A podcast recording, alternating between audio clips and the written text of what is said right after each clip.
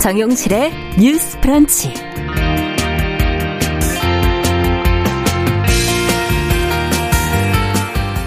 안녕하십니까 정용실입니다. 저출생과 인구 감소에 대한 우려가 커지고 있는 가운데 어, 정부와 지자체가 출산 장려금, 양육 지원금 등을 확대하는 등 지금 출산 유인책들을 내놓고 있지요. 어, 직접 출산을 해야 하는 여성들 그리고 전문가들은 이게 대책이 될 수 없다라고 지적을 하고 있습니다. 어, 최근 경기도 가평군에서 첫 아이를 출산하면 920만 원을 주기로 했다고 하는데요. 관련 소식과 함께 인구 정책 어, 같이 고민해 보도록 하겠습니다.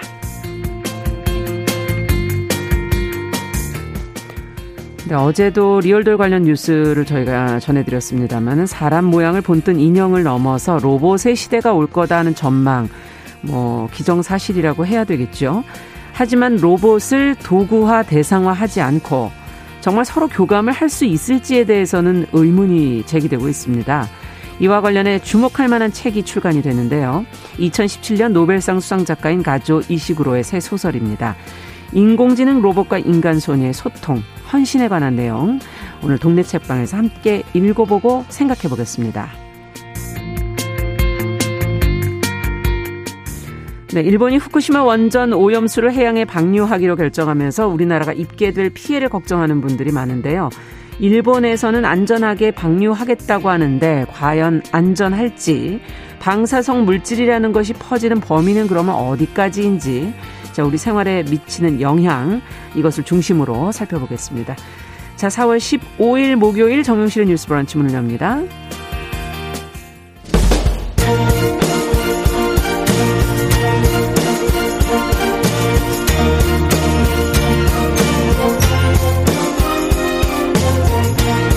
여성의 감수성으로 세상을 봅니다.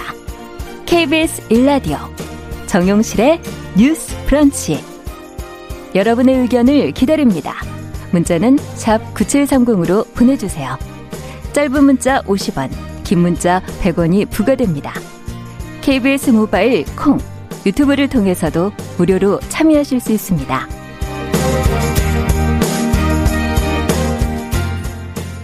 네, 정실의 뉴스 브런치 항상 여러분들과 함께 프로그램 만들어 갑니다. 오늘은 8440번님께서 문자 출석을 하시면서 뉴스 브런치를 듣는 날은 하루가 활기차고 기분이 좋으시다고. 아, 더 노력을 해야 되는데. 저희는 이런 글을 받는 게 더 기분이 좋죠, 사실. 예, 감사합니다. 자, 유튜브로도 많은 분 들어와 주셨고요. 감사드립니다. 자, 첫 코너 뉴스픽으로 문을 열죠. 더 공감 여성정치연구소의 송문희 박사님 안녕하세요. 네, 안녕하세요. 네, 전혜연 우석대 개공 교수님 안녕하세요. 네, 안녕하세요. 자, 두 분하고 오랜만에 정치 얘기 좀 해보죠. 이제 4.7 재보궐 선거 뒤에 처음으로 진행이 된 차기 대선 주자 여론조사. 뭐, 많은 분들이 좀 주위에서 보고 계실 텐데, 윤석열 전 검찰총장이 지지율 1위, 근데 또 비호감으로도 1위 를 차지했다는 지금 보도가 나왔습니다. 조사 내용을 좀 들여다보면서 이것이 의미하는 것이 무엇인지 같이 한번 생각해 보죠. 예, 우리가 보통 정치의 판이 흔들린다 이런 표현을 쓰는데 네. 정치 판이 흔들리는 계기가 최근 있었죠. 4.7 음. 재보궐 선거입니다. 그렇습니다. 그래서 보통 우리가 대선 주자 여론 조사를 분석을 할 때 아, 사실 재보선이 끝나고 좀 봐야 된다 이런 분석을 많이 했었거든요. 네. 드디어 끝나고 첫 조사 결과가 나왔는데요. 음. 자, 차기 대선 주자 여론 조사 이 JTBC 의뢰로 리얼미터가 실시를 했는데 1위는 윤석열 전 검찰총장으로 36.3%였습니다. 네. 자, 그 뒤를 이어서 이재명 경기도지사 23.5%였고요. 이낙연 전 더불어민주당 대표 12.3%였습니다. 그리고 이를 뒤를 잇는 인물들을 소개해드리자면 안철수 국민의당 대표가 5.1%, 네. 홍준표 무소속 의원이 4.9%였고요. 어, 쭉 있는데 일단 5% 이상 중심으로 소개를 해드리겠습니다. 네. 주요 지지층을 한번 살펴보고 세대별로 한번 한번 분석을 해봤는데 윤석열 전 총장의 경우에는 20대, 30대, 50대, 60대 이상 그러니까 대다수 계층에서 세대별 계층에서 가장 높은 지지를 얻었고요. 네. 이재명 경기도지사의 경우에는 40대에서 1위였어요. 그런데 네. 40대가 이번 재보궐선거 사전투표 결과를 보면은 민주당 맞습니다. 지지가 굉장히 높은 연령으로 나오고 있어서 네. 아 어쨌든 이번 여론조사는 재보선에서 나타난 민심의 흐름과 좀 비슷한 것이 아니냐 음. 이런 분석이 나오고 있습니다. 그런데요 이번 조사에서 좀 특이한 점이 있었습니다. 비선호도 절대 대통령이 아니라고 생각하는 인물, 대통령감이 절대 아니라고 하는 인물은 누구인가. 자, 네. 이런 조사도 해봤어요. 음. 해봤더니 윤석열 검찰총장이 전 검찰총장이 여기에서도 1위가 나왔습니다. 네. 22.8%로 절대 대통령감이 아니라고 생각하는 인물에도 동시에 오르는 그런 조사가 나왔고요. 어, 비호감도에서 어, 두 번째로는 추미애 전 법무부 장관으로 22.7%였습니다. 음. 이재명 경기도지사는 11.2%로 뒤로 이었고요. 네. 임종성 전 대통령 비서실장도 10%로 두 자릿수로 나타났고 이어 홍준표 의원이라던가 이낙연 전 민주당 대표가 각각 8.5%, 6.3%였습니다. 음.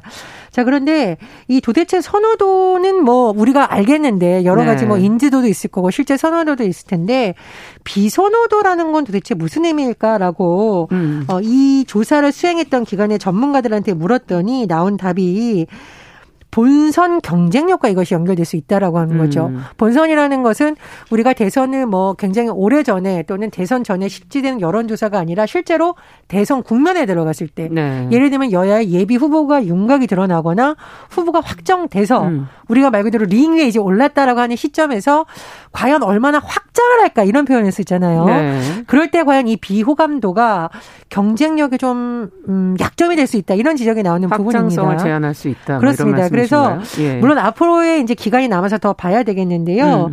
지금 보면은 뭐 민주당도 새 지도부를 뽑고 있고 국민의힘도 뭐 차기 지도부 구성이라던가 그렇죠. 야권 통합 문제를 놓고 지금 정치계가 들썩들썩하는 상황입니다. 맞습니다. 이런 상황에서 윤석열 전 검찰총장이 사실 소속 정당이 아직 없습니다. 음. 그리고 어, 대선 출마 선언을 아직 음. 한건 아니죠. 뭐 네. 대부분이 네. 할 거라고 예상을 하고 있지만 그런 상황에서 이런 조사 결과가 나와서 또 앞으로 이게 계속 될지 어떻게 될지 음. 관심을 모으고 있는 상황입니다. 네, 이번 조사가 JTBC 의뢰로 리얼미터가 4월 10일에서 11일까지 전국 만 18세 이상의 남녀 1,016명을 대상으로 실시했다는 거 그리고 좀 더 자세한 내용은 조사기관 지금 홈페이지를 들어가시면 직접 그 내용을 확인하실 수 있다는 점도 다시 한번 알려드립니다. 자, 지금 여기서 기존과 달리 지지율과 비호감도, 비선호도 이것을 이제 조사했다라고 얘기를 해 주셨는데 어떻게 앞으로 그 정, 뭐 정적인 행보가 될 것인지 이것이 이런 조사 결과가 또 어떤 영향과 의미를 가지는지 두 분께 좀 좀 더 해석을 부탁드리죠. 어, 사실 뭐 대선까지 간다고 생각하면요 대권 주자로서는 일단 인지도가 높아야 됩니다. 네. 많은 역량과 자질을 갖고 있음에도 인지도가 낮으면은 많이 불리하죠. 음. 이런 측면에서 윤석열 전 총장 같은 경우에 인지도가 높다 일단. 네. 그런데 이렇게 인지도 높게 만들어 준 거는 전 추미애 장관의 역할이 컸다. 네. 근데 또 반면 보면 인지도는 높아졌고 윤 총장에 대한 선호도도 높지만 그 반대편에서는 그만큼 또 비선호도가 높게 나온다는 것이죠. 음. 그래서 결국에는 우리가 어떤 주자나 어떤 후보를 좋아할 때 좋아하고 싫어하는 마음이 금방 바뀌지가 않거든요. 음. 얼만큼 나를 좋아하지 않는 사람들까지 확장할 수 있을 것인가가 과연 결국에는 관건이 될 것인데 윤석열 전 총장이 과연 정치를 할 것인가 안 할 것인가라고 묻는다면 네. 대선 주자로서의 윤석열의 시간은 이미 시작됐다. 음. 흘러가고 있다. 네. 언제부터인가라고 물어본다면은 그건 정확하게 알 수는 없습니다만 3월 달에 사퇴의 변을 할 때, 즉 임기를 한 4개월 남기고 예. 검찰총장 사퇴를 하면서 한 말이 있습니다. 예. 자유민주주의와 국민의 이런 얘기를 했거든요. 음. 이 자유민주주의와 국민이라는 이 두 단어가 그의 가슴에 있고 음. 그걸 실현시키기 위해서는 결국에는 정치를 할 수밖에 없을 것이다. 이런 생각이 음. 들고 또 하나의 정치적 행보 사전 투표 이번에 할때 네. 사실 보궐선거에서 아버님을 모시고 나와서 사전 투표를 했는데 네. 굳이 그 전에 알렸어요 언론에. 그래서 음. 많은 기자들이 가고 또 언론에 나오고 음. 이런 것들도 정치적 메시지를 준 것이다. 또 메시지 있어 가지고도요 이런 얘기를 했어요. 이번 투표에 대해서 이 상식과 정의를 되찾는 출발점이 될 것이다. 이런 식으로 투표를 독려하면서 음. 뭔가 야권에 좀 힘을 실어주는 듯한 이런 메시지를 냈는데 음. 그러면 이분이 국민의 힘으로 갈 것이냐? 지금 국민의힘 돌아가는 걸 봐서는 쉽지 음. 않을 것 같아요. 이번에 만약에 보궐선거에서 졌다면은 윤 총장을 아주 이제 꽃길을 깔아서 아마 모시고 가려고 했을 텐데 지금 승리를 하고 나니 자중 질환이 음. 일어나서 서로 당권 경쟁 때문에 지금 아주 힘든 상황이라 음. 윤전 총장이 야권으로 들어갈 확률은 지금 국민의힘으로 갈 확률은 낮아지고 있다. 음. 그렇다면 에, 바깥에서 새로운 신당 상당설이 나오고 있는데요. 네. 아마 그런 식으로 해서 아마 정치에 들어갔을 때는 새로운 방식으로 제3지대가 아니라 음. 왜냐하면 제3지대는 예전에 그 안철수 현상이라든가 반기문 사태에서 벌써 우리가 제3지대로는 승리하기 힘들다는 거를 좀 알고 있거든요. 네. 그래서 새로운 신당을 만들어 갖고 약간 바람을 일으켰다가 마지막에 국민의힘하고 한번 단일화할 가능성이 높지 않겠나 이런 음. 생각이 들고 그 과정에서 아마 지금 나가 있는 김종인 전 비대위원장이 멘토로서 역할을 할 것인가 부분은 윤석열 전 총장이 이 아마 판단할 문제가 아닌가 이런 생각이 듭니다. 네. 어떻게 보십니까? 저는 윤석열 전 총장은 본선까지 가기 쉽지 않을 것이다. 이렇게 음. 전망을 합니다. 음. 그 이유는 이 비선호도라는 것이 강하게 나타난 층을 제가 그 여론조사 관련해서 데이터를 좀 봤는데요. 네. 어떤 인물들이 윤석열 전 총장에 대해서 절대 대통령감이 음. 아니라라고 상대적으로 강한 응답이 나왔다고 이제 봤더니 직업군별로는 블루 칼라와 화이트 칼라가 각각 27.3%와 25.4%였습니다. 네. 그러니까 자영업자라든가 농업이라든가 음. 학생 주부층에 비해서 왜 이 사람들이 더 이런 것에 강하게 나타났을까? 이른바 음. 직장인이라는 거죠. 네. 우리가 왜 직장인들이 정말 사회생활과 경제생활의 쓰라린과 단맛을 다 본 세대다. 그래서 음.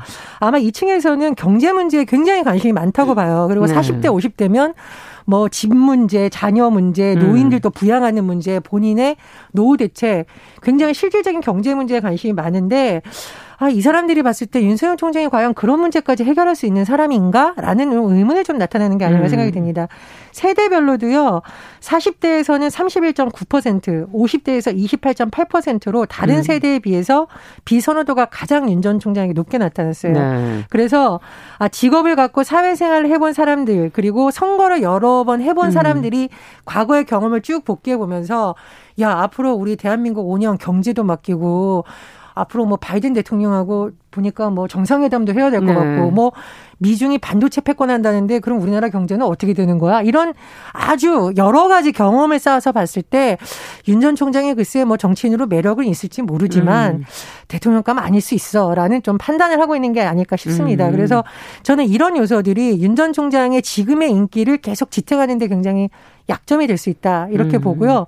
다만 좀 더 지켜봐야 되는 것은 윤 전 총장이 뭐 최근에 뭐 철학자라든가 노동계 인사를 만나서 어 이른바 뭐 과외를 받는다 이런 네. 이제 보도들이 나오고 있는데 짧은 시간 안에 또 이런 걸 많이 습득을 해서 어떤 대선 주자로서의 면모를 보일 음. 수 있다면 반전 가능성이 남아 있다. 왜냐하면 지금 국민의힘에서 아주 뚜렷하게 보이는 대선 주자가 보이지가 않습니다. 네. 보통 그래도 5%는 넘어야지 뚜렷하다고 보는데 음. 각종 여론조사에서 보면은 뭐 홍준표 의원 지금 무소속 상태잖아요.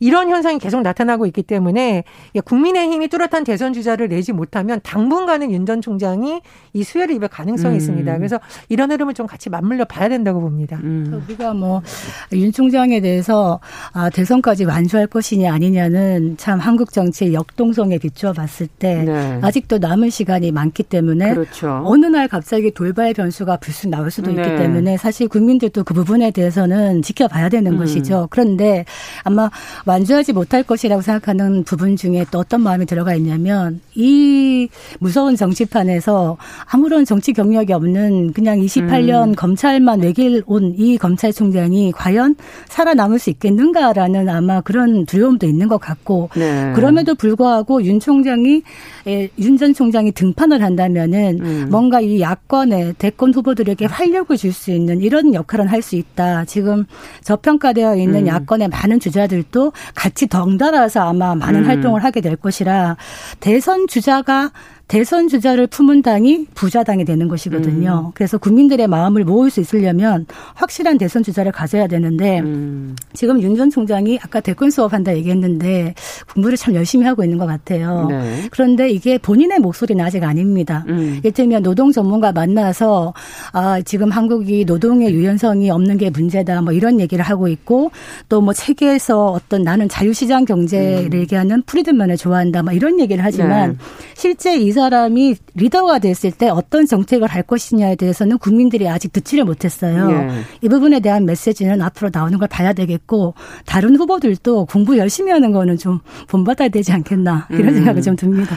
근데 윤석열 전 총장이 아마 이 정치판이 정말 비정한 곳이다라는 음. 것을 좀 느끼지 않았을까 싶습니다. 네, 총장을 안, 하시면서 그렇죠. 네. 그리고 안철수 국민의당 대표를 둘러싼 최근에 국민의힘의 논쟁을 네. 한번 좀 보면서 음. 어 이거 내가 정치판에 들어갔다가 나는 내가 주인공인 줄 알았는데 이게 남 주인공 시켜주는 굉장히 희생양이 되는 거 아니야 이런 음. 느낌을 좀 받았을 수 있다고 생각이 들거든요.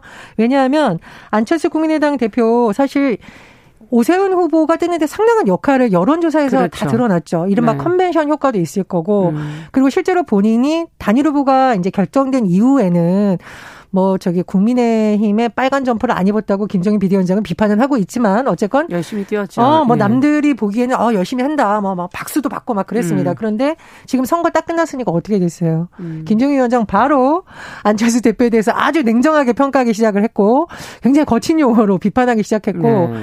국민의 힘 안에서도 뭐 당장 합당도 하고 뭔가 지분이 있을 것처럼 뉘앙스가 있었는데 해보니까 아니더라는 거죠. 음. 그래서 윤석열 전 총장이라던가 그에 뭐 만약 측근들이 있다면 아, 이게 우리는 대선 주자가 주인공이 돼야 되는데 여의도에서 말하는 불쏘시개 불만 확 피워주고 음. 이제 효용 가치가 없다고 하는 잘못하면은 지금 시점에서는 그렇게 될 수도 있겠다라고 음. 하기 때문에 정치를 하는 것에 있어서는 저는 뭐 뜻이 모아졌을 거라고 생각을 하나 그 시기와 방법에 있어서는 굉장히 고민이 많지 않을까 그렇죠. 그런 생각이 듭니다. 네. 정치 얘기하니까요. 주변에 이제 보면 이 정치판이라는 게 음. 정말 비정하다. 음. 그리고 조변 섞게 한다. 네. 어제 같이 어깨동무했던 동지들이 오늘 갑자기 적처럼 딴 얘기를 할 수 있는 어. 거에 대해서 아무 문제를 안 느껴야지 살아남을 수 있다. 그 정도로 생각해야 되는데 네. 이걸 끝까지 갈 수 있는가.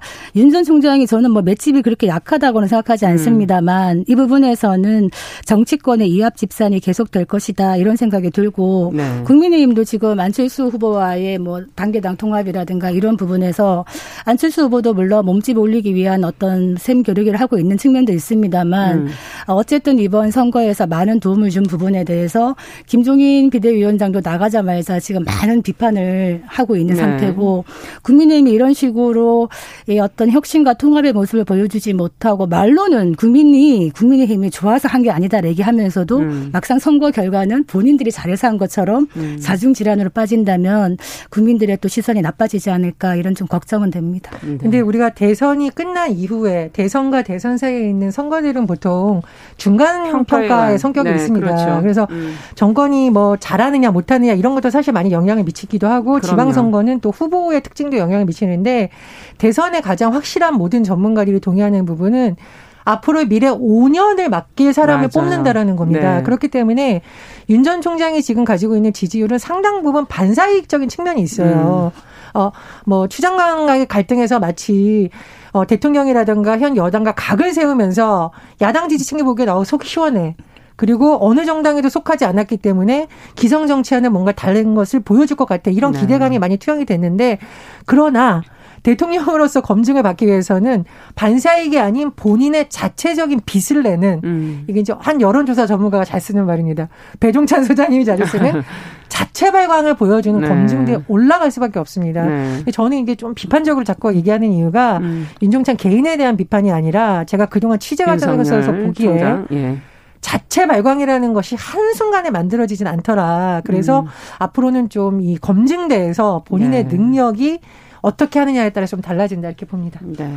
아직 좀 시간이 많이 남아 있어서 저희가 조금 더 지켜보면서 대선 관련된 뉴스는 항상 계속 저희가 준비해 보도록 하겠습니다. 자, 두 번째 뉴스로 좀 가보죠. 경기도 가평군. 지금 첫 아이를 출산한 부부에게 총 920만 원을 지급하기로 했다고 하는데 한 번에 다 준다는 건지 저뭐 내용이 액수가 너무 커가지고 저는 깜짝 놀라서요. 네. 성 박사님께서 어떻게 된 건지 좀 자세히 설명해 주시고 이걸 저희가 같이 한번 고민해 보죠. 지금 요새 인구 감소가 얘기되고 있는데 특히 지방 같은 경우에는요 아이들 목, 그 울음소리 듣기가 어렵다. 아 그렇죠. 이런 얘기예요. 기억을 되돌려 보면은 저희 아기 어릴 때도요 그 김제에다가 잠깐 가면 동네 어르신들이 다 모여요. 음. 아기를 보러 오시는 거예요. 예. 그런 식으로 했던 기억이 나는데 오래된 거죠. 오래된 거죠. 지금 더 심해진 겁니다. 여러 그 인구 감소가 출산율 자체가 너무 낮아요. 지금 음. 한 명이 안 돼요. 한국이 최하 출산율이다 얘기를 하거든요. 네. 근데 가평군이 이제 어떤 얘기를 하냐면 출산 장려금을 좀 더 확대해가지고 수당도 주고 해가지고 총 해보니까 처음 아이 나오면 축하금을 200만 원 주겠다. 네. 그 다음에 수당으로 매월 40만 원씩 18개월간 720만 원 주면 총 920만 원 준다는 아. 이야기입니다. 네. 그리고 또 이 지역에 분만 산부인과가 없다는 거예요. 예. 그러면 나가서 진단을 받아야 되니까 임산부의 산전 진찰 교통비로 30만 원 주겠다. 음. 그리고 신혼부부는 주택 전세자금 대출 이자를 지원하겠다. 300만 원 한도에서 네. 이런 얘기를 하고 있거든요. 지금 또한 이 청춘 남녀 만남 프로그램도 운영을 하고 어디서 많이 듣던 건데요. 네. 서울 서울시장 공약 중에 하나 있었던 거 아니었습니까? 제가 늘 강조하는 부분이기도 한데요. 네. 출산 가구 상하수도 요금도 50% 감면 실현하겠다. 아. 이런 얘기를 하는데 이게 사실 가평뿐만이 아니라요. 지금 출산율이 높다고 하는 영광군이나 해남 같은 경우에도요. 출산 장려금 많이 줬었어요. 출산율이 낮겠죠, 거기가? 다 낮아요. 네. 다 낮은데 출산 장려금을 좀 파격적으로 준다고 하니까 음. 어 인구가 많이 들어오고 아, 실제로 좀 출산율이 좀 높아졌어요. 높아졌다. 네, 영광군 같은 경우에도 2년 연속 합계 출산율 1위. 음. 그러면 이게 좋은 거냐?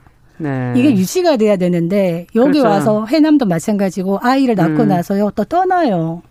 아, 그러니까 부작용이 있다. 네, 그렇기 때문에 네. 과연 이 돈을 줘서 출산을 장려하는 것이 그렇죠. 효과가 있는가에 대한 네. 이야기가 나오고 있는 겁니다. 자, 어떻게 생각하시는지 여성의 입장에서 좀 솔직하게 얘기를 해주셔야지 정책에 도움이 될 것 같은데. 그러니까 아이를 네. 낳는 것에 대해서 국가나 지자체가 지원을 하겠다 이런 취지는 나쁘다고 할 수가 없어요. 음. 그리고 지자체 입장에서는 사실 인프라 맨날 얘기하지만 지자체 입장에서 인프라를 어떻게 다 고치겠습니까? 음, 일자리 그렇죠. 창출하고 못하니까 참 고육지책을 낸 거는 네. 이해가 되는데 문제는 말씀해 주셨듯이 이게 반짝 효과지 지속 가능성은 없다라는 음. 거죠. 그래서 어 지금 뭐 저출산 계획 다시 나온 거 보면 뭐 생애 주기별로 하는 것이라던가 예. 돌봄을 사회가 책임지는 것이라던가 뭐 삶의 질을 같이 높이는 방안 나오고 있는데 장기적으로 이렇게 계속 바뀌어야 된다라고 보고요.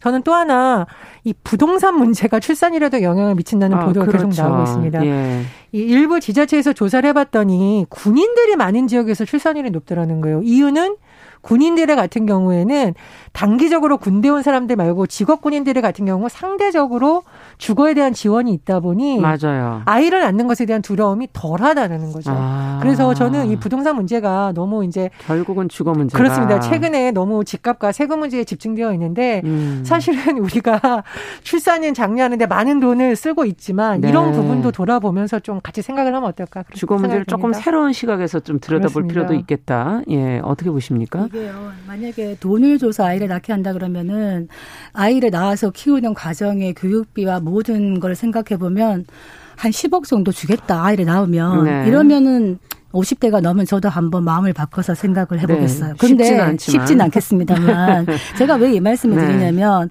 돈의 문제가 아닌 거예요. 음. 사실은 어떻게 보면 일단 일자리가 있어야 취업을 해야지 뭐 연애도 할 수 있고 결혼을 하려면은 집을 구해야 네. 되는데 집이 너무 비싸고 그리고 결혼해서 아이를 낳으면 당장의 이 교육이라든가 돌봄이라든가 예. 엄마 같은 경우에는 당장 일과 가정의 양립 예. 이런 부분 또 경력 단절 이런 음. 것들이 켜켜이 쌓여 있는 상태에서 단지 출산율이 낮아라고 하는 거는 음. 문제 해결이 아닌 것이라 사실은 아주 깊은 이야기입니다만 사회 구조를 바꿔 나가야 된다. 그렇죠. 아주 음. 쉽게 하나 얘기하자면 육아휴직만 해도요. 네. 실제로 한번 생각해 보시면 내가 육아휴직을 제대로 썼다고 하는 음. 분들이 많지가 않아요.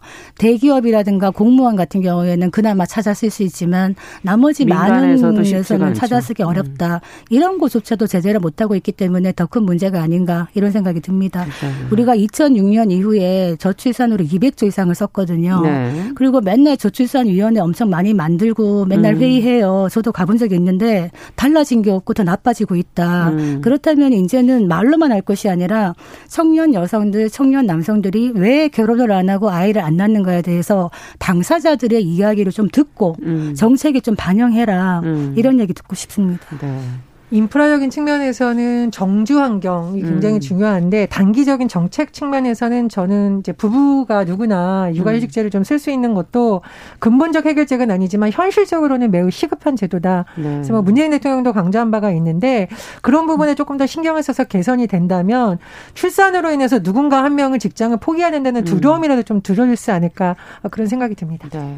업무 강도의 문제 또뭐 아이들을 저는 근데 또 이렇게 너무 돈으로만 그렇게 낳아야 되나 말아야 되는 판단하게 하는 것도 조금은 문제가 장기적으로 있지 않을까 하는 생각이 한마디 덧붙이자면 네. 낳은 아이들이요 음. 행복하게 살아갈 수 있다는 확신이 생겨야 돼요. 음. 아이를 낳기만 해서가 아니라 그 아이들이 살아갈 인생이 행복해야 되는데 그렇죠. 한국 같은 경우에는 아이들이 진짜 힘이 많이 들거든요. 음. OECD에서 아이들의 행복도가 최하위예요. 이런 환경에서 우리가 아이를 낳을 수 있을 것인가 또 고민하게 되는 그렇습니다. 것이죠. 그렇습니다. 예. 자, 뉴스픽 전혜연 우석대 개공 교수 더공감 여성정치연구소 송문희 박사 두 분과 함께 이야기 나눠봤습니다. 감사합니다. 감사합니다. 자, 정용실의 뉴스 브런치 듣고 계신 지금 시각 10시 31분이고요. 라디오 정보센터 뉴스 듣고 오겠습니다. 한국은행 금융통화위원회가 현재 연 0.5%인 기준금리를 유지하기로 오늘 결정했습니다. 작년 7월부터 일곱 번째 동결입니다. 코로나 재확산 등을 고려해 기존의 완화적 기조를 유지했다는 분석입니다. 서울회생법원 회생 일부는 쌍용자동차에 대한 기업회생 절차를 시작하기로 했습니다. 이는 쌍용차가 2011년 3월 법정 관리를 졸업한 지 10년 만입니다. 인천의 한 모텔에서 뇌출혈 상태로 발견된 생후 2개월 달의 20대 아버지가 경찰 조사에서 화가 나서 아이를 던졌다며 학대 행위를 자백한 것으로 확인됐습니다. 지금까지 정보센터 뉴스 정한나였습니다.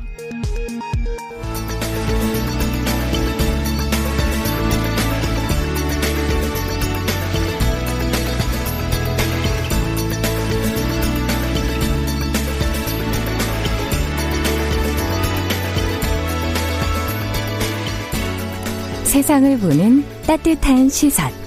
KBS 일라디오 정용실의 뉴스 브런치. 매일 아침 10시 5분 여러분과 함께합니다.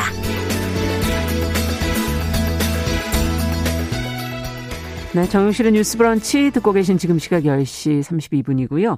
이번에는 네티즌들의 관심을 모았던 이슈들 살펴보겠습니다. 검색어 뉴스 오늘도 시선 뉴스의 박진아 기자 자리해 주셨어요. 어서 오세요. 네, 안녕하세요. 이번 주는 어떤 내용을 좀 살펴볼까요? 네, 이번 주도 다양한 상황별 이슈들이 있었는데요. 네. 그중 오늘은 사회와 관련된 내용들을 좀 알려드리려고 합니다. 음. 이첫 번째 키워드는 후쿠시마 오염수 방출입니다. 아, 맞아요. 관심이 많죠. 네, 정말 음. 많이 큰 이슈가 됐는데요. 음. 일본 정부가 후쿠시마 방사능 오염수를 바다에 방출하기로 결정을 하면서 한국과 중국 등 주변국의 우려가 좀 많이 높아지고 있습니다.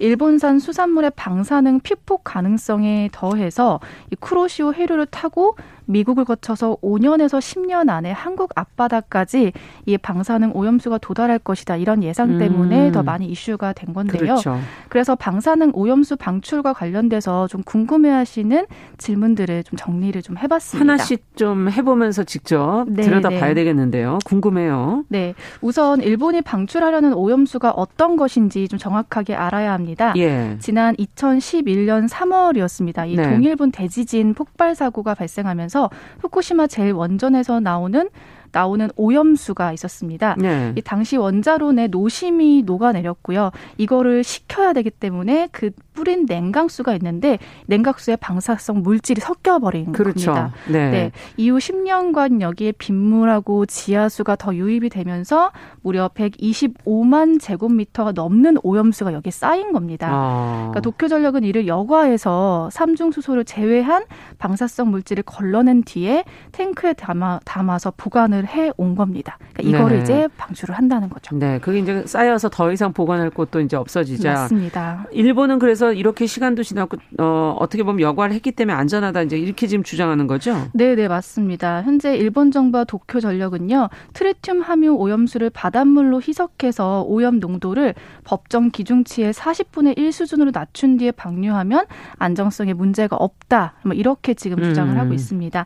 하지만 이 과정에서 삼중 수소 는 제거가 되지 않기 때문에 바로 여기에서 가장 우려가 큰 건데요. 앞서도 얘기하셨어요. 여과를 하는데 삼중 수소를 제외하고 예, 이렇게 맞, 얘기를 하시더라고요. 맞습니다. 정확한데요.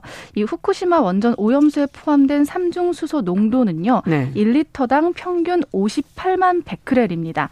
그러니까 일본 정부는 이 안전 기준치를 1리터당 6만 베크렐이면 된다라고 했기 때문에 안전한 수치가 아니라고 할 수가 있는 거죠. 거의 예. 비슷하기 때문에. 그러니까 삼중 수소는 이게 뭐 6만 베크레보다 낮으면 괜찮은 거 아니냐라고 하실 수 있는데요. 이게 인체에 곧바로 영향을 미치기는 힘들다고 합니다. 하지만 리터당 58만 베크렐이면 6만 베크렐보다는 훨씬 많은 거 아닌가요? 예, 맞습니다. 네. 네, 훨씬 많은 거기도 하죠. 근데 이게 또 이렇게 우리 인체에 온다고 바로 영향을 미치는 거는 아닙니다. 그렇기 음. 때문에 괜찮다, 괜찮다 이렇게 말을 하는 건데 네. 이게 이것을 마신 수산물을 사람이 섭취할 수가 있잖아요. 음. 그러면 또 인체 내 영향을 미칠 수가 있는 거고 방광기 역시 12.3년에 달하기 때문에 당장은 보이지 않을지라도 우리가 살아가면서 분명히 큰 영향을 미칠 수 있다. 이제 이런 이야기입니다. 뭐 엑스레이 같은 그 방사선조차도 네. 뭐 쬐는 횟수가 정해져 있잖아요. 그렇죠. 하루에 어느 양 이상을 쬐면 안 된다. 몇 회 이상 하지 말아라. 맞습니다. 예. 그만큼 그거는 피폭이 된다는 의미인 거잖아요. 어떻게 맞습니다. 보면. 예. 피, 지금 이것도 그렇게 된다는 것으로 해석할 수도 있는 건가요? 그렇죠. 그러니까 뭐 일본 수산물 먹으면 피폭될 수 있는 거냐 음. 이제 이런 가장 궁금하게 이렇게 물어보실 수 있는데요. 말씀 뭐 한마디로 말씀드리면 음. 그럴 가능성을 배제할 수가 없다는 겁니다. 그러니까 그럴 수 있다는 거죠. 그러니까 해양수산부는 삼중 수소의 영향이 다른 방사성 물질보다는 좀 적지만 지속적으로 섭취해서 인체에 이게 쌓인다면 그렇죠. 네, 문제를 일으킬 가능성이 충분히 있다고 하고요. 또 당장은 아닐 수 있지만 DNA를 변형시키기 때문에 내가 아닌 오히려 후대 자녀에게 이렇게 큰 문제가 가, 생길 가능성이 있어서 우려스럽네요. 네, 많이 우려하고 있는 상황입니다. 네. 그럼 어떤 경로를 통해서 그 오염수가 우리나라 바다 쪽으로 오게 되는지 네. 경로도 좀 궁금해요. 그렇죠. 우선 당장 우리나라 바다로 오는 것은 아닐 것으로 보입니다. 이 원자력 연구원과 한국해양과학기술원의 모델링 결과에 따르면 일단 태평양 쪽으로 빠져나갑니다. 음. 다만 크로시오 해류를 타고 나간 방사성 물질은 5년 안에 미국 서부 연안에 도착을 하고요. 네. 이중 일부는 5년에서 10년 사이 제주도 인근까지 도달할 가능성이 있습니다. 네. 또 세계 환경단체인 그린피스는 일부 방사성 오염수가 스시나 난류를 타고서 동중국해를 거쳐서 동해로도 올 수 있다. 그러니까 전체적으로 보면 5년에서 10년 아니면 어떤 방법으로도 한반도 주변에 이제 바다에 들어올 수 있게 된다. 이렇게 네. 보실 수 있는 겁니다. 아, 아, 거리가 워낙 가까워서 더 시간이 짧지 않을까 하는 네. 그런 생각도 들기도 하는데 정부가 일본의 이 방류 결정을 국제해양법 재판소로 가져가는 방안 지금 이제 검토하고 있다고 하는데 앞으로 어떻게 될지 저희가 계속 지켜보면서 관련된 내용 전해드리도록 하지요. 네. 자, 그럼 다음 키워드도 좀 살펴보죠. 네, 다음은 성조숙증인데요. 최근 성조숙증으로 진단받는 어린이가 좀 늘고 있는 것으로 나타났습니다. 14일 건강보험 심사평가원 통계에 따르면 국내에서 성조숙증으로 진단받은 어린이가 2015년에는 총 8만 3,998명이었는데 네. 2019년에는 총 11만 8,371명으로 5년 동안 약 1.4배 이렇게 증가했습니다. 예. 특히 2019년 성조숙증으로 진단받은 어린이 가운데 여자가 그러니까 여아이가 남아보다 약 7.8배가 더 많아서 오. 여아이를 키우고 있는 부모님들이라면 조금 더 기, 주의 깊게 들으셔야 될 것 같습니다. 성조숙증이라는 증상은 여자에게 좀 더 많군요. 네, 맞습니다. 네, 7.8배 네. 정도가 더 많다. 어, 성장이 빠른 거를 그냥 성조숙증이라고 하진 않잖아요. 맞습니다. 이게 좀 다른 건데요. 네. 단순히 성장이 빠른 것과 성조숙증은 조금 차이가 있습니다. 그리고 조금 전에 제가 말씀드린 여아가 남아보다 7.8배 더 많다고 했는데요. 네. 사실 이거는 수치적으로 더 많다라기보다는 그 나타나는 모양이 여자들이 좀더 눈 육안으로 볼 수 있게 네, 두드러지기 때문에 이제 그런 수치가 나온 거고요. 일단 이 성장이 빠른 것과 성조숙증은 좀 차이가 있는데요. 예. 성조숙증은 성호르몬의 과잉으로 인해서 2차 성징이라고 하죠. 음. 이 2차 성징이 또래 어린이들보다 2년 정도 빨리 나타나는 증상입니다. 음. 그러니까 사춘기라고 하면 보통 여아가 10에서 11세, 남아가 네. 11세에서 12세 정도에 시작이 되는 건데 네. 성조숙증 어린이들은 8, 9세 이전에 이런 증상이 나타나는 겁니다. 그러니까 가슴에 어, 린 나이인데요. 그렇죠. 초등학교 예. 1, 2학년, 1, 2학년 이전이라는 예. 거니까 굉장히 빠른 나이인 건데 가슴에 약간 몽우리가 좀 잡힌다든지 굉장히 빠른 초경이 있다든지 음모가 자라난다든지 생식기가 발달하는 그런 2차 성징이 나타난다면 좀 성장이 단순히 빠른 게 아니라 성조숙증이지 않을까 이렇게. 이유가 뭡니까? 네, 이 원인이 아무래도 예. 서구화된 식습관이 가장 중요하고요. 또 운동 부족으로 인한 소화 비만, 또 스트레스, 환경 호르몬 노출, 스테로이드 사용 등으로 알려졌습니다. 그 중에서도 가장 중요한 게 서구화된 식습관과 소화 비만이 주요 원인으로 꼽힙니다. 어, 서구화된 식습관과 소화 비만. 네. 그렇다면 일단 뭐 먹는 것을 아무래도 식습관을 좀 어, 부모 입장에서 이건 어린 아이들이기 때문에 좀 신경을 써야 될 것 같고 네. 비만 문제도 좀 해결을 해야 되는 두 가지 숙제가 남아 있네요. 맞습니다. 말씀해 주신 것처럼 식습관, 운동 정말 중요한 건데요. 성조숙증의 예방 관리를 위해서는 평소 식습관 주의해야 됩니다. 이 육류 같은 경우는 지방을 뺀 살코기 위주로 먹고 껍질과 내장은 피하는 것이 좋습니다. 또 음. 이제 잘 크지 않은 아이를 위해서 뭐 홍삼, 녹용, 복분자, 뭐 석류 이런 것들을 주는 경우가 아이들한테. 있는데 예. 네, 이런 보신 식품 식품도 피하는 것이 좋고요. 어. 된장, 청국장, 두부 등의 콩류, 또 칡, 결명자, 황기, 감초 등과 같은 콩과 식물을 이거는 몸에 좋은 건데 지금 뒤에 얘기하시는 거는? 네, 좋은 네. 건데도 아, 네, 네, 맞습니다. 이거 좋은 건데도 성조숙증이 좀 있다면 적게 먹는 것이 좋다고 합니다. 어. 그러니까 청국장이나 된장 같은 경우는 우리 식사할 때도 많이 드시잖아요. 예. 근데 아이들에게는 너무 많이 먹이는 게 좋지 않다고 하니까 꼭 기억하시는 음. 게 좋을 것 같습니다. 네.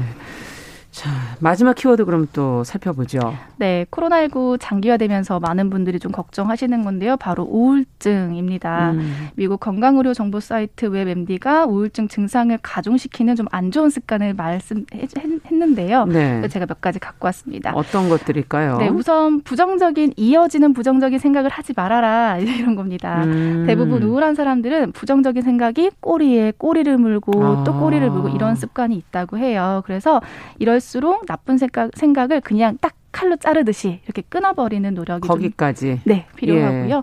두 번째는 또 운동 안 하는 분들이 우울증이 더 심해질 수 있다고 아. 합니다. 우울증을 경험하는 사람은 신체 활동을 즐기만한 동기가 잘 일어나지 않기 때문에 자꾸 몸이 축축 처지게 되는 건데 예. 하루에 15분만 운동을 하는 습관을 들여도 우울증을 조금씩 극복할 수 있다고 하니까 음. 운동 한번 신경 쓰시면 되고요. 마지막은 연락 끊기인데요. 이게 굉장히 중요한 게 아무래도 사회적 거리두기로 연락들을 좀 이렇게 지금 끊어지고 있죠. 그렇죠. 뭐. 그러다 예. 보니까 고립되는 상황들이 있는데 음. 여기에 우울감까지 있으면 나는 혼자야, 나는 외로워라는 생각이 더 가중된다고 음. 합니다. 그래서 만나는 것은 좀 거리를 두더라도 오히려 이럴 때일수록 연락이라도 자주 하고 네. 또 그런 접촉을 하는 한다면 우울감을 좀 줄일 수 있다고 합니다. 예. 뭐 부정적인 생각을 끊고 다른 생각으로 가는 게 쉽지 않으시다면 음. 몸을 좀 움직여 보는 거, 네. 어, 다른 사람하고 좀 대화를 해보는 거, 뭐 이런 것들도 필요할 것 같네요. 네, 저희 라디오 방송 들으면서 댓글도 달아주시고 그러면 소통도 할 수 있을 예, 것 같아요. 열심히 올려주고 계세요. 네, 감사드립니다. 네. 자 시선 뉴스 박진아 기자와 함께했습니다. 감사합니다. 네, 감사합니다.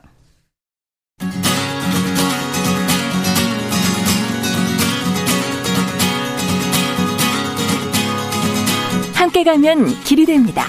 여러분과 함께하는 정용실의 뉴스 프런치. 월요일부터 금요일까지 방송됩니다.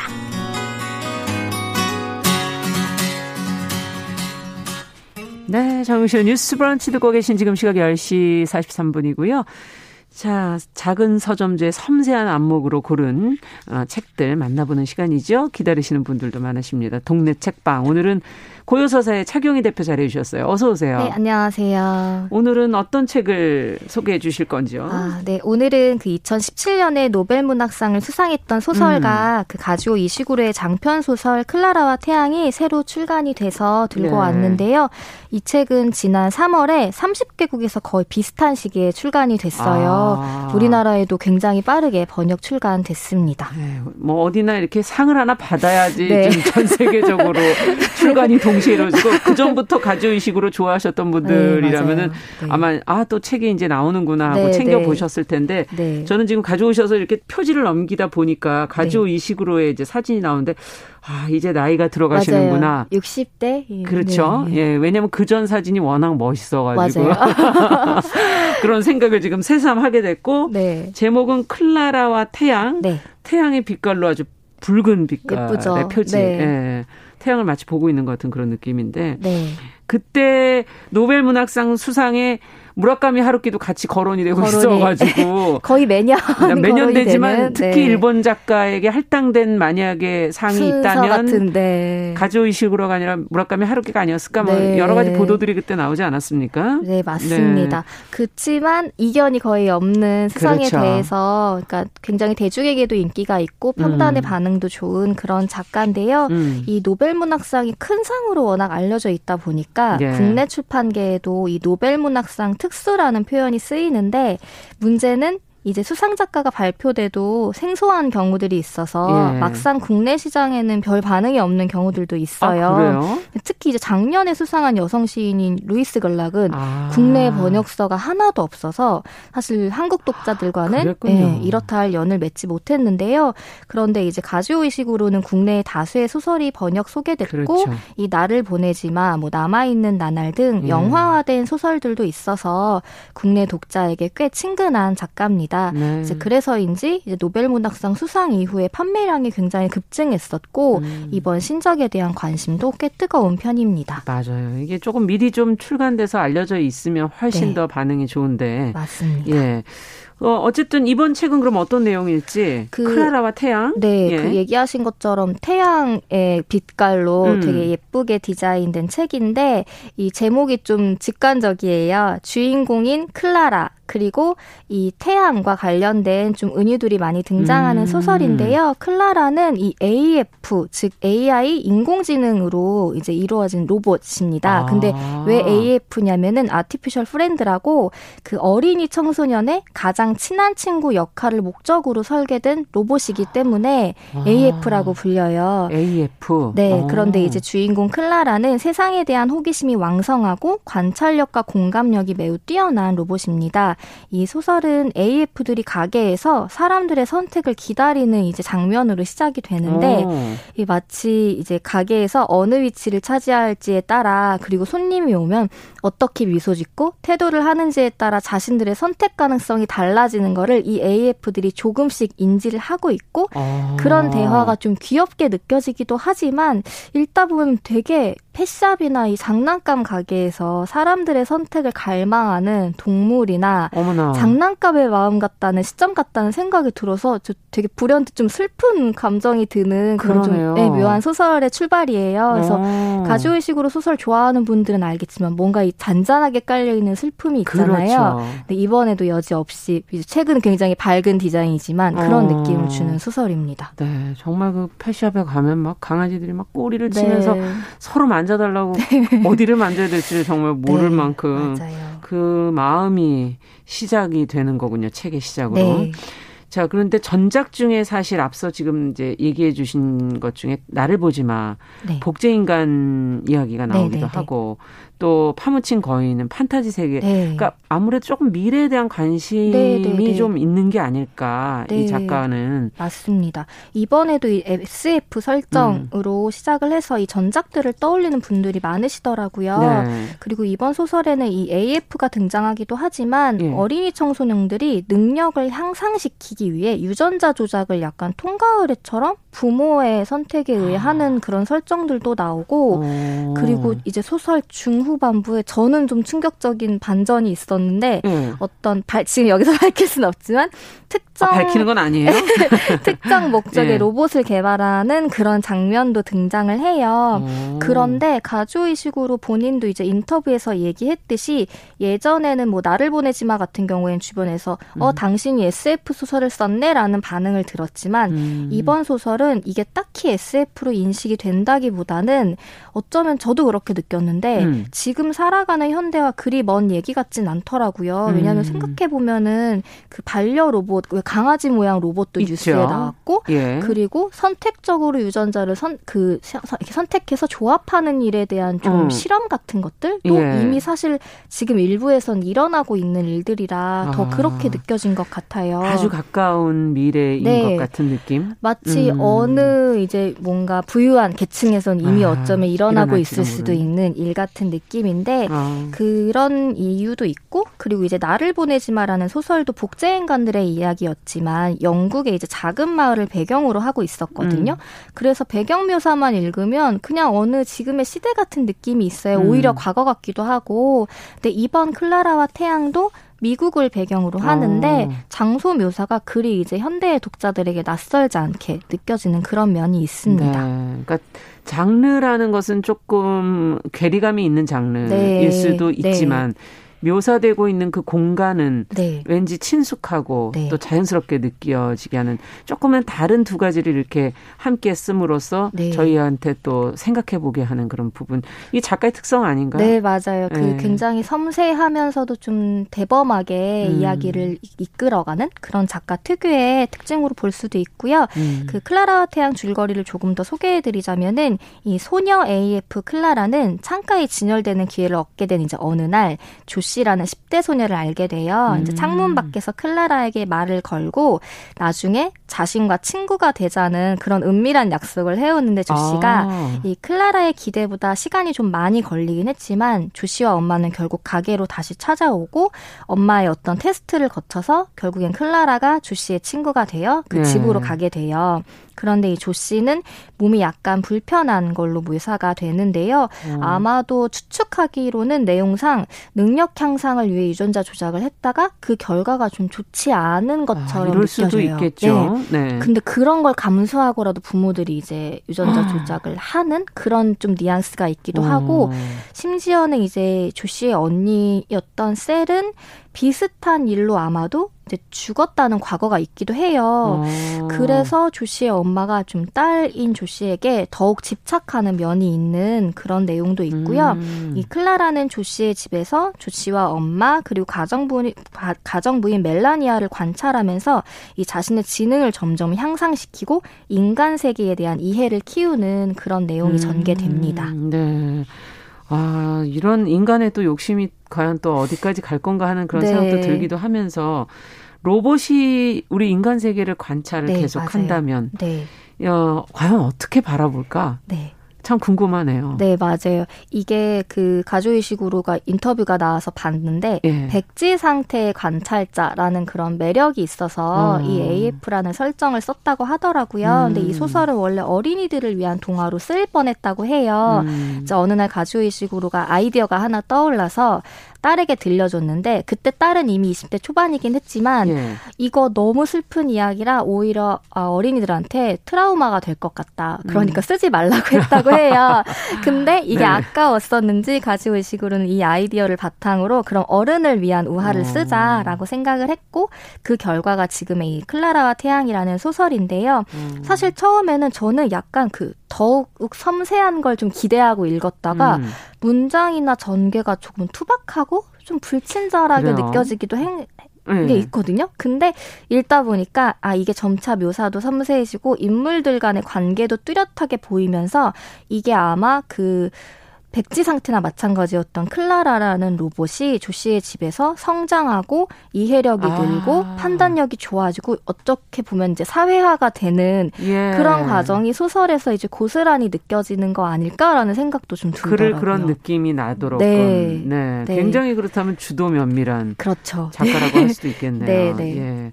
어쨌든 인간과 어 정말 어떤 인간과 같이 사느냐에 따라 너무나 달라지겠구나. 맞아요. 하는 생각도 지금 들고요. 그래서 로봇들이 음. 좋은 집에 가기를 되게 원하는 그 약간 아. 그런 마음이 있어요. 그럴 것 같네요. 네. 예.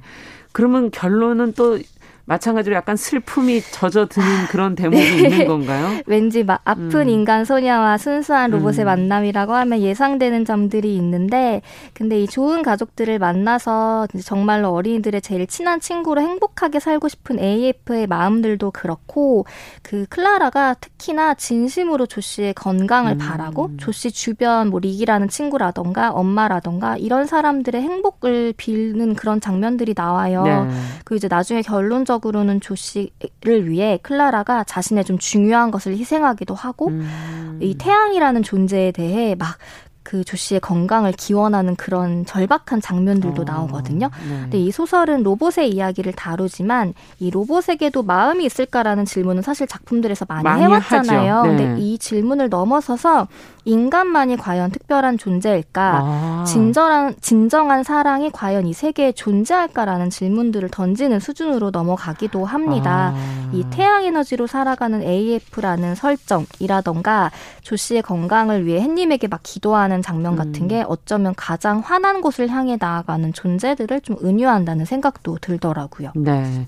자 마지막으로 그럼 정리를 네. 좀 해주신다면? 네, 이 소설은 좀 AF 시선으로 세상을 본다는 설정이 특이하기 이야기도 하고 음. 전작과 함께 사랑이라던가 뭐 기억, 망각 이런 이야기를 음. 다루기도 해요. 그래서 가주의식으로의 소설들을 좀 두루 살펴보는 음. 기회로 함께 읽어보시면 좋겠습니다. 네, 오늘 가주의식으로의 장편 소설 클라라와 태양 가지고 오셨습니다. 어, 동네 책방 고요사사의 차경희 대표와 함께 책 읽어봤습니다. 오늘도 여러 가지 생각을 던져주시네요. 감사합니다. 네, 고맙습니다. 네, 정용실의 뉴스브런치 목요일 순서 같이 인사드려야 되겠네요. 저는 내일 오전 10시 5분 에 어김없이 찾아오겠습니다. 감사합니다.